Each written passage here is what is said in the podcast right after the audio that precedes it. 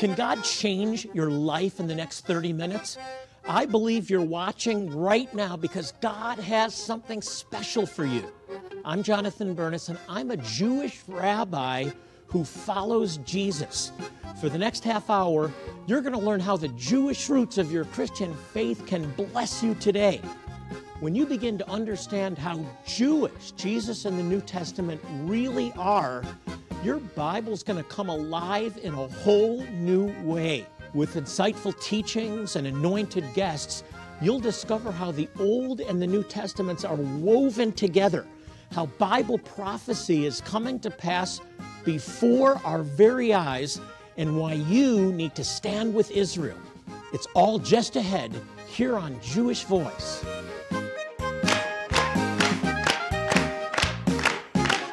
Well, shalom and welcome to Jewish Voice, where we help you to understand the Jewish roots of your Christian faith, Bible prophecy, and why you should stand with Israel. I'm Rabbi Jonathan Bernis. Thanks for joining us today. Well, biblical history may be repeating itself. Could an Old Testament story be relevant to you today? That's what I'm going to be teaching on as we look at the story of Esther and the celebration of Purim. Purim is a celebration that remembers God's sovereign deliverance of the Jewish people during the Persian Empire. When you read the story of Purim, the book of Esther, you see that he appoints an evil man named Haman now, in our tradition, I'm going to have everybody do this. You do this at home. When I say Haman, I want to hear a boo from everyone because he is evil. He's mean. Are you ready? One, two, three. Haman. Boo, Haman. Why have there been men like Haman? Boo. You two at home. Boo. Why men like Haman, Antichrist, and there's been others, uh, Pharaoh, was an antichrist who sought to destroy the Jewish people before the redemptive act of Moses delivering the children of Israel out of Egypt. Herod later on was a type of antichrist that tried to destroy all the male Jewish males, the children under two years of age, to keep the Messiah from being born. We have these antichrists, of which Haman is a part because of the role that God ordained for the Jewish people. First, to be a blessing to the world, but second, that through the children of Israel, through Abraham and his offspring, the Messiah would be a blessing to the whole world. And, and I want to pick up the story in the book of Esther in the third chapter. So, again, I want to encourage you this week, you in the audience and you at home in the audience, to read the book of Esther this week as Jews around the world observe this memorial remembrance of God's deliverance. Because the bad news is that all the Jews were committed to destruction in this final solution, but God preserves us. So, although there have been Hamans, boo, and other antichrists, the Lord declares regardless of that, I will preserve the Jewish people sovereignly. And that's why the Amalekites are gone. That's why the Jebusites are gone. That's why the other ites of history are gone. That's why Haman, boo, is gone, but the Jews remain. So let's look quickly at the story in Esther. We'll pick it up at chapter 3, verse 8.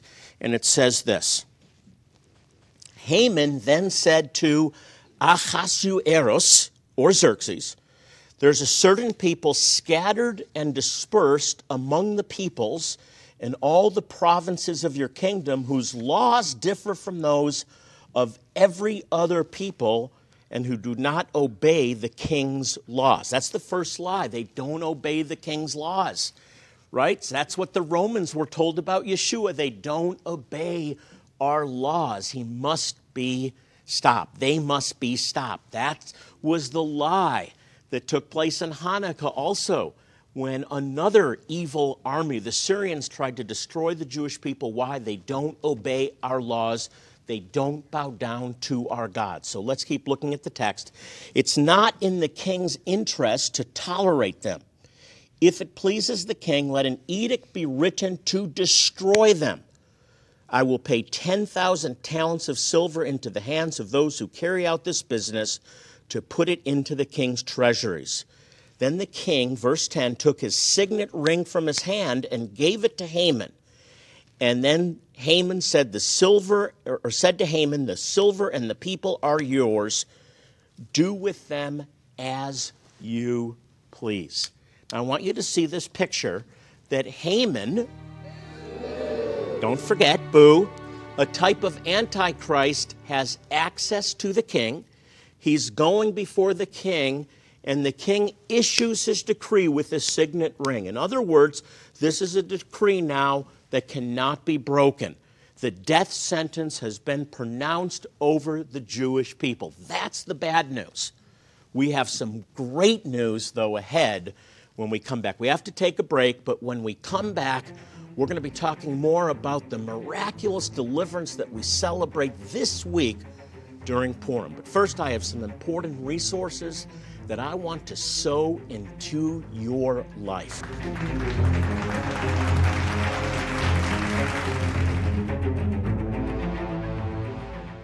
Would you like a meaningful way to bring important biblical stories to life for your family and friends? Let Rabbi Jonathan Bernis show you how with his new book, The Spring Feasts and Purim. Gather everyone together for a joyous time of retelling the biblical story of Esther. Learn about spring feasts as well. When you do, we'll send you the 5 Minute Feasts DVD with simple step by step instructions on how to make each biblical feast a meaningful event. We'll also add the Biblical Feast tent cards with easy to follow recipes, key scriptures, and Hebrew blessings translated into English. Or you can become a new monthly partner for $30 a month or more and we'll add this gorgeous reproduction of a 17th century scripture scroll of Esther on heavy parchment in a magnificent canister. This is exclusive for you only when you respond to our monthly partnership TV offer. When you become a new monthly partner for $30 a month or more, you bring the gospel and vital medical care to one person each month. That's 12 people each year.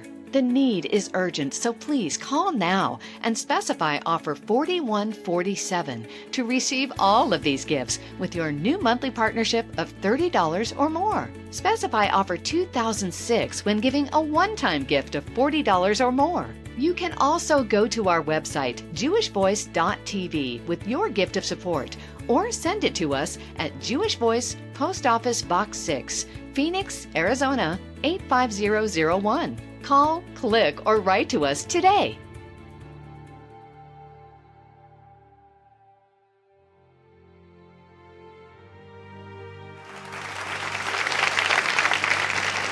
Today, we're looking at the story of Purim because this week the Jewish community is remembering the great redemption, the great celebration of Purim. And one of the things we do is we eat. We do that in just about every Jewish feast, by the way. That's why they're called feasts, but they're days of remembrance. And other than Yom Kippur, where we fast, we eat. Why? Because the story is the same. They tried to kill us, we won, let's eat and we eat something called hamantaschen. You see, they're triangular. This is, oh, this one is poppy seed. That's my favorite. I, uh, I'm, I'll do it after, right after. I can't wait. This is a poppy seed hamantaschen, and you can get these during the week if you go to, well, any bakery that is near a Jewish community, and you notice that they're triangular. Uh, that's because this represents the hat that Haman wore according to most traditions. Others say this was the shape of his ear. I don't know which one is right. But we eat hamantash, and that's one of the uh, traditions during this week of Purim. And we're celebrating, we're remembering a great deliverance that took place in our history about 2,400 years ago.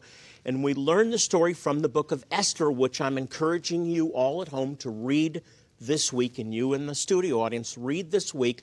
This is the basis of the celebration of Purim.